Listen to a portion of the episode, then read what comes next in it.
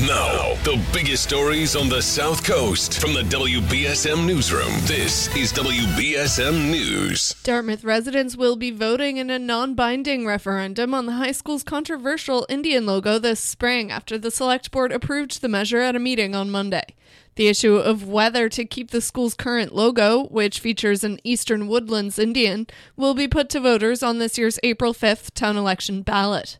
But it won't be binding, meaning it's more of a way to check what townspeople think, Select Board Chair Sean McDonald explained.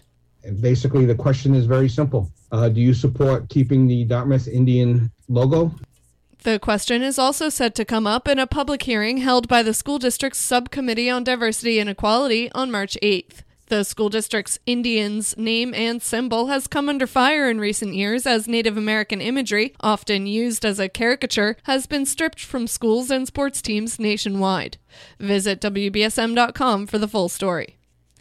A large scale project to repair the 195 bridge and ramps over Route 18 in New Bedford is set to begin next fall, and MassDOT estimates it'll cost more than $111 million. The state transportation agency says the superstructure replacement project will begin in 2023. The project is a massive undertaking and comes with a $111,600,000 price tag.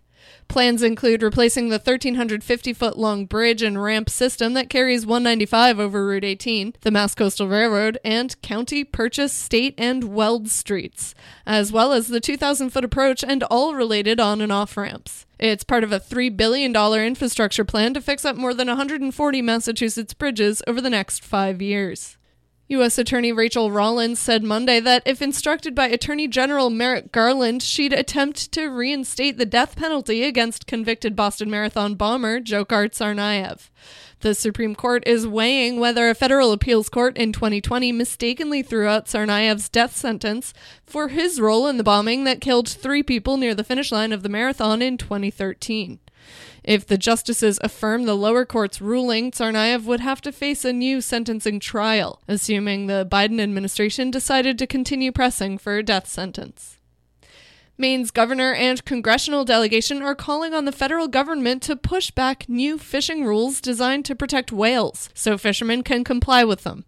New lobster fishing rules require fishermen to start using weakened rope or special inserts to weaken existing rope beginning in May in some waters. That's to protect critically endangered North Atlantic right whales.